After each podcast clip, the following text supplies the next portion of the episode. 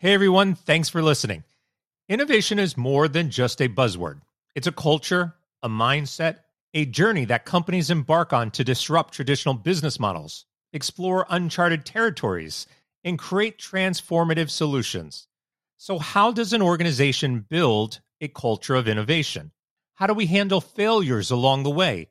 And where does the customer fit into this narrative?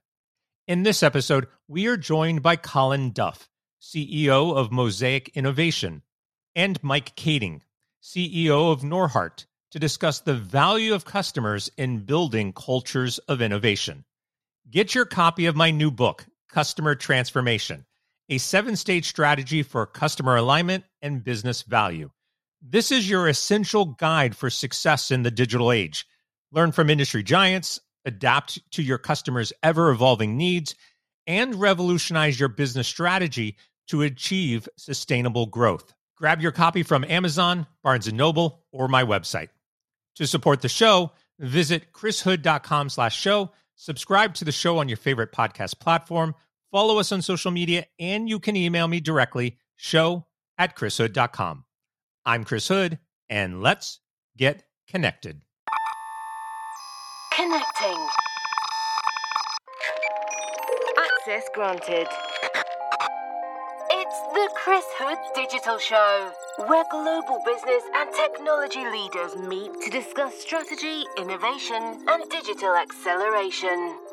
Five, four, three, two, one.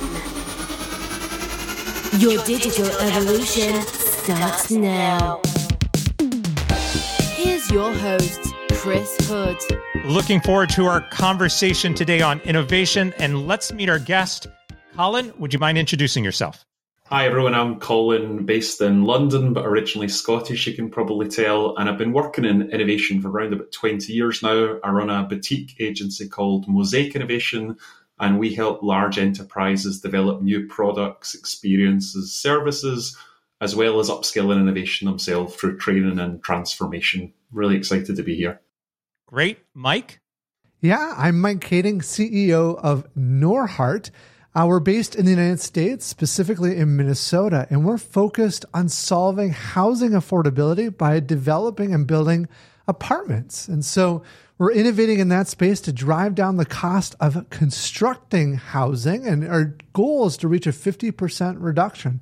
But imagine what that means someday. That means someday your rent could be half. So that's our dream and the impact we're hoping to make. So I love this because what we have is Colin, you're actually helping organizations build innovation types of strategies. And Mike, you're actually in a company that is trying to be innovative. And so they kind of collide together in our conversation. And I think a good place for us to start is just understanding how to make this all happen. And often we call that building a culture of innovation maybe we need to define what a culture of innovation is. So, from both of your perspectives, can you put that into context for our listeners? Yeah, happy to happy to start. So, for me, one of the real prerequisites of a culture of innovation is you do need, and sorry to be a bit boring, some form of strategy. So, I see a lot of big organizations I've worked with, and they dive straight in for the foosball tables. There's drones, there's 3D printing, there's startups crawling all over the place but it's not always very focused and purposeful. So, what I mean by innovation strategy is what are some of the key themes we want to address? So, if you're working in, for example, financial services, is it crypto? Is it intergenerational savings? Or is it, um, I don't know, we want to win in the robo advice market, so using AI to give financial advice. So, it's being really clear about those problems and then also thinking about what is our point of view on some of these emerging technologies and some of the capabilities. Now, once you have the vision for what you want to do, then you can design the type of innovation culture you need. And the biggest mistake I see is people assume an innovation culture is this monolithic, universally applicable thing. Now, if you compare and contrast Amazon versus Google, I could spend all day elaborating on exactly how they differ. So there is no one size fits all. But the biggest thing is thinking about are we talking about more close in uh, incremental style innovation, or are we talking about the kind of moonshot? Now, usually for most people, it is the former, actually, about 70% of innovation. And my top tip there for where to start is how do you do things more quickly? Which sounds a bit counterintuitive because everyone's like, oh, but surely it's about the mindset and it's about the people. But what crushes innovation, we're inherently creative, is when things move slowly and bureaucratically. So, for example, your teams will have ideas all the time. Brainstorms are cheap. They want to go on and make this stuff happen. The amount of times I've seen where getting access to customers to, to test these ideas can take weeks or months, or they have to go through some market research team. So it's things like that, knocking down those bureaucratic blockers, in my view, and cutting through, frankly, if you want the BS. That's how you build a real innovation culture. And you can wrap around all those hackathons and the foosball tables as well but you need to start with the, the, the, the substance. That's amazing. I, I, love that you really think about the purpose, the mission, the vision of the organization first. I think that's critical. But when I look at the most innovative uh, cultures that I have personally seen, I think really it comes down to what I'm looking for is the people. Is the individual person doing innovative things? Are they making those changes? Is everyone in the organization doing that? That continuous improvement and innovation and invention and not getting stuck in the bureaucratic uh, issues of organizations. And so for us, for me, the place that I start is honestly, it's hiring the best people. Uh, we're extraordinarily selective of who we hire, but when you bring amazing people together, magic happens. They start unlocking doors for you that you didn't know could be unlocked. They start changing things that you didn't know could be changed and making things happen. And so for me, I think that's the starting point, and that's what I really look for when I'm looking for an innovative culture is really amazing people. Yeah, I couldn't agree more. We call it book smart, street smart. Now, the book smart these days is very easy to get because they worked at some big consultancy and they have the MBA. The street smart is what we spend the time interviewing for. And the kind of problems I face when interviewing, uh, when I'm innovating, for example, I was in a, a retail client and the Wi-Fi was too slow, so we had to go out and buy dongles for all these stores to do the testing, or we were trying to do some again in store stuff and the polo shirt didn't come and we had to go at the printers and, and get one made on the fly, or it's all these kind of like um, workaround behaviours that a lot of people who've grown up in office jobs, kind of white collar, almost I think there's an intellectual snobbishness about it sometimes, or like innovation's actually really messy. I'm sure you're going to tell lots of stories about that, Mike, in, in your field. And it's how do you constantly problem solve and how do you do stuff on quite scarce resources? Innovation's easy if you've got millions of pounds in your Google. Most of the companies we deal with, they're although they're very large, they're actually quite scarce resources. So it's how do you do stuff quite frugally as well? I, I love that. And specifically, you talk about all the problems. One of the things I, I tell our team oftentimes is that there are 10,000 problems that we've got faced with, lots of little issues. And it's no one person that can solve it. We need everyone in the organization to help solve those problems. And sometimes people look at it and say, hey, I got all these problems. That's a bad thing. To me, it's not. If you have no problems, to me, that tells you that you're not innovating, you're not changing stuff because it's not until you enter new spaces and new spheres that you actually discover all these issues that you need a really high caliber team that need to process and solve those issues. One of the core things I think about is the number of new problems that we're introducing by the fact we're expanding and growing and changing stuff versus our team's capacity to solve a certain volume of problems. So, you know, you talk about people, and I agree, you need the right people in the organization, and definitely bureaucracy is killing innovation. However, when you talk about opening up innovation to everybody, that's a little bit more challenging because what we tend to find is that organizations will say, well, that's not your job.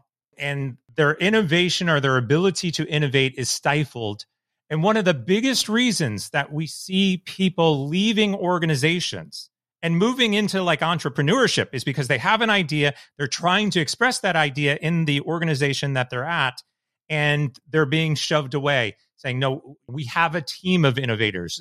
How do we bring that perspective of everyone is involved with innovation to the strategy that we implement in the business? You know, I think a great example of somebody who's done that really well is Adobe, who introduced this program called Adobe Kickbox. And the idea here was you went on a two day training course around some basics and you literally got a box of tricks. And it included things like there was a coffee voucher for Starbucks, and it was symbolic to say no matter what your role, if I present this card to an executive, you have to give me half an hour to discuss my idea. And then it gave them some easy to implement, again, function and seniority agnostic ways of doing early stage validation of an idea. I have some sympathy for companies when people just have a post it note and it's something like we should do a loyalty scheme. And you think yeah that's not that, that's not an, that's not an innovation right? And then people get frustrated and say no one listens. So you need them to do some work and you need to give them some kind of a structure to say bring us a little bit of evidence it might just be some qualitative feedback or it might be some ballpark scale and size and figures but people need to, ideas are cheap. So I'd say you need to help people incubate the very early stages and, and give them some basic tools as a, as a minimum. Awesome. Yeah, I have a few additional thoughts. And the first thing I think it starts with the CEO and the leadership team, and it's about communicating what you want that culture to be. So for me, I I literally run every single one of our orientations and I'm involved quite a bit with the staff because I think this is the number one most important thing that I need to think about and in orientation, one of the key things I talk about is I actually look at everyone in the room and I kind of wave my hand like I'm I'm knighting them and I say, each one of you have the power today to break our rules. If you see something that you firmly believe should be done differently, then go do it differently. And if someone questions you on it, right now you get to tell them, Mike told you to do it. You know, the CEO told you to do it. And then uh, the caveat to that is we say, okay, you can change something, then come back to the team, your team afterward, and tell them what you changed. And what we find is that 90% of the time, they were right. And 10% of the time, maybe we have to sh- switch back. But I know most companies are afraid, or many companies are afraid, that their employees are going to do the wrong thing. So they create rules and policies and procedures to box people in. I am much more afraid that our people won't feel empowered to do the right thing. And so we uh, we encourage people very heavily to take action on what they think is right. That right thing and wrong thing, where they come back and they say, "Here's what I've done." How much of that is rooted in analytics or data or validation that it did or didn't work?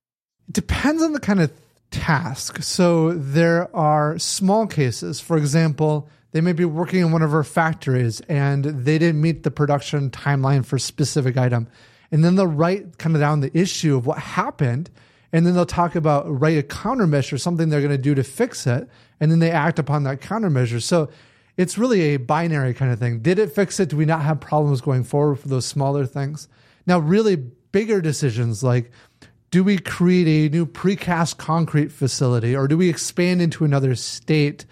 Uh, those tend to be a little bit more of a group discussion. There's analytics, finance gets involved. Um, so it just depends on the scale of that task.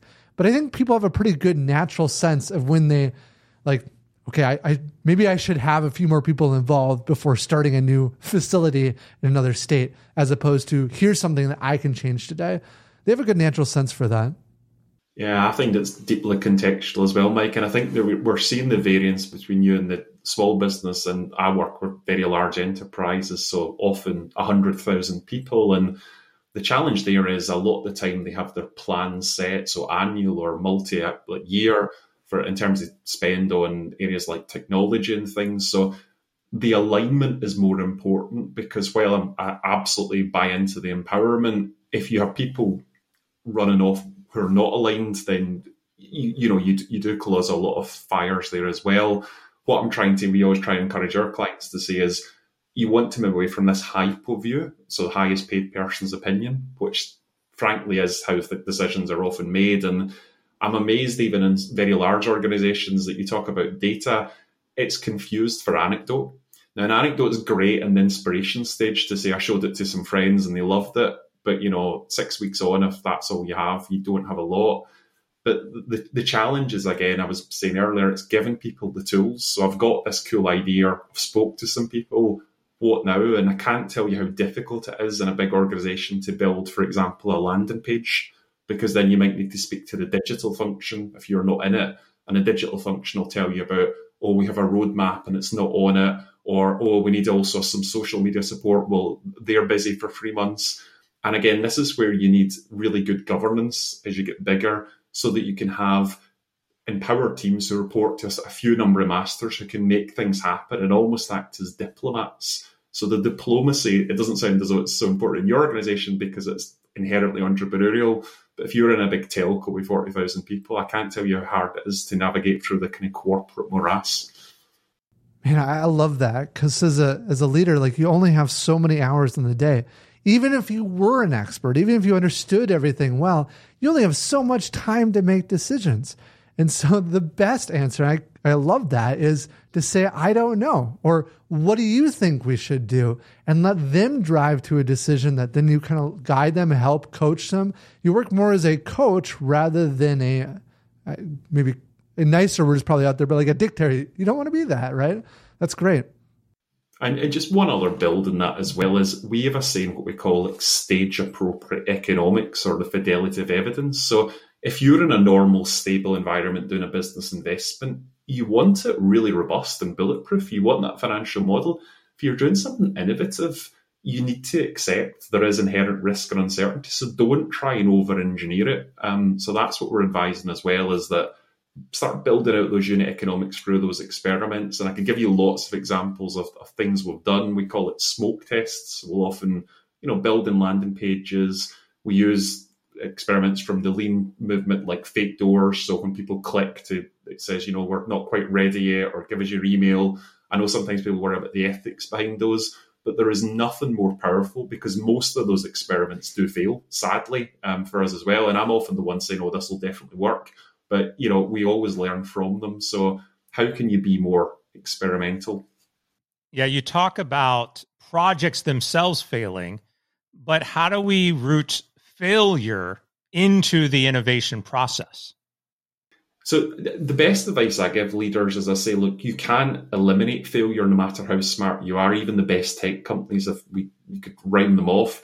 But the thing you can do is have a, a wider portfolio of things and fail more quickly. And the way you fail more quickly is you stop doing the theoretical thought land and pure market research and you build what they call sometimes minimum viable products so or minimum marketable products where you usually in particular in a digital context almost these simplified simulations maybe there isn't a, a back end on them or they're semi manually executed because typically and your your example might be different michael your context but in the digital world in particular, the question is rarely can we build it? Almost always yes these days, unless you're really bleeding edge. The question is do people want it? And a really bad way to figure that out is to ask them. The amount of projects people say, Do you want to buy green energy? Absolutely, I'm a committed environmentalist and I've launched green energy. No one bought it when we first launched it because no one wanted to pay a penny more. Or assisted living for your parents yeah, absolutely, I care about my parents. Good luck in the UK because it's state funded healthcare. So I've had lots of instances where we're like, oh, there's a quantitative survey that shows X and it bears no relation to the market reality. Or I love the Mike Tyson quote, everyone has a plan until you get punched in the face. I think that is just how I, how innovation works, sadly. Man, that's such a great technique to use. I think another perspective is also you want to get people comfortable with the concept of failure. And so, kind of one of the things we we talk a lot about is how do we decide who to hire and who to fire? Well, it's our values. And one of the questions I asked then, or at least one person spoke up at one of our meetings and said, "Well, Mike." That makes me feel a little bit like I'm walking in eggshells because if I screw up, you know, at some point you're just going to fire me because we're very honest about letting people go if they're not a good fit. And I said, well, let's think about that. H- how do we decide who to hire and who to fire? Well, it's our values. Okay, good. Is there anywhere in our values that say if you make a failure, you're not the right person here? Well, no. Yeah, absolutely. Not at all. In fact, it's almost polar the opposite. Our values are very much tied to things like innovation. And so if you're not failing at least some, to me, that's a bit of a concern. That means you're not trying new things. So we very much encourage and support and celebrate that failure because those failures are learning opportunities. You know, I've got a great example of when it went wrong. So years ago, I was setting up a bunch of venturing for a, a large logistics company, and we set up four or five of these things and the first couple failed. And people worked really hard and super in but it just didn't work. And what did they do? They got rid of the people on the ventures. So the three remaining ventures, which some of them were not that strong, no one would admit that because people said, well, if I'm losing my job, so not like, so there was this pretense of we're doing great, and no one wanted to join the innovation unit because they said that's career suicide if you fail, and also your promotional prospects or your loss of political capital. So people talk about celebrating failure. It's I think they mean the learning, but if you can have the executive and saying, you know, like Mike has just like done this really pioneering thing, got these great learnings, we're promoting them because you know what you achieved was great, although it wasn't commercially successful. But that really often does not happen, um, and you get a lot of when we work with the corporates kind of the B grade people that people foist and say, "Oh, you're setting up an innovation unit. I'll give you John, Jill, and Harry," and you think, "Is that your top talent?" And you've, you know, it's, you know, or it's yeah, that's happens so often. Mike, you talk about the values within your organization for your team, but I think there's also a value alignment that has to happen with your customers where do you place the customer into your innovation, especially when you're trying to develop things that the end user, the consumer, is going to actually partake in? You know, I think one of the big steps we did there is we actually became our own consumer. So, in the world of construction, typically, uh, developers are not necessarily the owners, and certainly developers are not the subcontractors and things like that. And so we've integrated that whole spectrum all the way through owning our own buildings. And that was actually a key innovation for us because then we could control that whole life cycle and actually smooth out our demand curves. So now we push that to the the actual end customer is our residents into our units. And for innovation, we think a lot about that customer experience. For example, uh, there was a whole push for a while into smart home technologies. Very cool. We had software developers working on the same kind of technologies. But one of the things we started missing, we just failed in understanding, is the end resident is using a light switch versus their phone. Well, it's really hard to beat the ease of use of a light switch and the reliability of a light switch. And so I think really understanding where your customer is at, what experiences they have, how to remove some of those points of friction in their life is a very important piece to doing innovation well. Because if you do innovation without understanding the customer, it's you're creating just fun stuff for for nothing, really. Yeah, I couldn't agree more, Mike. I've seen a lot of tech-driven innovation. Um, I remember years ago we got asked to um, help with a liquid tea and instead of tea bags. And you know, we said, "What problem does this solve?" And the answer was, "We don't know. We've just figured out a way to do it." And it, it really didn't go well. And I've had so many problems. Or we've invested in a drone company. Oh, brilliant! What was the use case you were thinking of? Well, that's your job. And I'm like, uh, innovation or novelty for novelty's sake. Yeah. I think a lot of organizations struggle with that they want technology just for the sake of technology, or they want to innovate just for the sake of innovation. They don't really have a strategy as you started off with. And so I go back to the consumer perspective. You ultimately have to be able to drive a value proposition that we are innovating to serve the needs or to solve a problem for the consumer. I always like to because people confuse technology with innovation. Technology is often an enabler, but I say to them, well, what was the tech breakthrough for Uber or Airbnb? I mean, there there wasn't one, right? Uber started an SMS and Airbnb's first website. I can't remember it was Squarespace, but it was very basic, right? And those are unicorns. So the tech is the enabler, not the not the thing in itself. But I struggle with this all the time because I love technology. I have a background in computer science, so I get really geeking out about the technology. But yeah, if we create some tech that is not creating any real value or it's not solving a problem, it is just a waste of time. And I've I've done that many times myself. Yeah, and in the big organization, the problem is the tech stack. So these big organizations think about, well, these are all of the limitations. So how are you going to build within them? And very often you say, but the people we're competing against, the newer organizations, they don't have a tech stack or they've got a modern one. So maybe we should build to compete with them and think about, but it's it's almost the, the back to front or scale it and then we'll we'll, we'll re reimagine it. And you think, but you'll never scale it if you don't. But one other build in that is I think because I work with big organizations, there's a tendency to do too much yourself. So yeah, there was a phase five, ten years ago when a lot of them were doing, you know, these kind of like startup um, incubators and stuff. And maybe I've, this is based on personal experience. It seems to have went out of vogue, and I can't tell you the amount of people who are reinventing the wheel. Or you think you as a big organization have one chance to get the timing and the technology and everything else right. There are dozens or hundreds of startups who are all approaching it differently wouldn't it be better to think about how you could collaborate? You can bring them access to market capital, all the kind of things they would value have done well, but it seems to be that is, um, yeah, less and less, I see at least. For the listeners who are running their own businesses and they're trying to figure out, I want to be more innovative. We'll use an apartment analogy. What's a good foundation for them to be able to start being more innovative within their organization?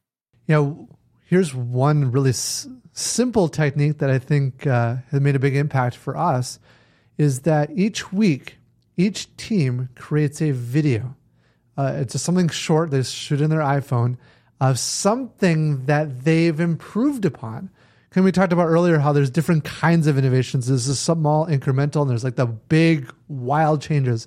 Well, the vast majority of massive innovation over time comes from small incremental improvements. You want to get all of your team members actually doing that. So we have them create a video, and the end of the week, we should show the videos off, or it's different teams show them off to each other. They kind of celebrate. They give an award to the best one for that week. Uh, sometimes they do like uh, NBA kind of brackets and stuff to make it fun. But the whole goal there is to get people, everyone, actively thinking about what's just a little two second improvement that I can make this week to my job that will improve things overall. Yeah, and I think my top tip as well is right. The, the, the rocket fuel of innovation is insight and inspiration, and the best source of that is from customers. So the more you can bring them into the process, the better. And I'm talking about the boardroom as well as the, the, the front line. Um, sometimes by a video if you can't logistically do it. And when you meet these people firsthand and they tell you, particularly in the customer experience service space, it's like a slap in the face for a lot of these leaders who haven't experienced it. Um, I think the other point to do is to look beyond your industry if you want to innovate and look at the kind of adjacencies. What is happening those and how does it impact you? So again, if I use a bit of a cliched example, Uber, the fact that I was able to summon a car with the click of a button that impatience and expectation doesn't respect the category boundary that when I'm, I don't know, at a hotel and I want a room service delivered when I want to order in the car on the way to the hotel and you tell me I can't do that, that's the, the way we need to be thinking is this across boundaries. And then the final one, just as like an individual one, is the more dumb questions you can ask, the better, right? So I love the idea of like the Netflix engineer who says, why do movies go to cinema first? And everyone kind of looks like what an idiot, right? We know why. But then you think about it, or you know, you're doing a transport project. Well, why is seating better than standing up? And again, it's like, oh, why do people eat ice cream, right? It's actually not because it's hot. It's because it's sunny, because it's a bit of joy, and it can really take you in places. But you don't hear people don't want to look foolish. So it is, you know, the psychological safety thing. Well, thank you both for joining me today. It's been a fabulous conversation. Thanks for having us. Pleasure, Chris. Thanks. And of course, thanks to all of you who are listening. If you like what you heard, please subscribe to the show on your favorite podcast platform and leave a review. Your feedback helps us improve and grow. And if you have any questions, comments, or ideas for the show, you can connect with us throughout social media and online at Chris Hood Show. And please share this episode with your friends, family, colleagues, or anyone else looking to grow their business and start their own digital evolution. Until next week, take care and stay connected.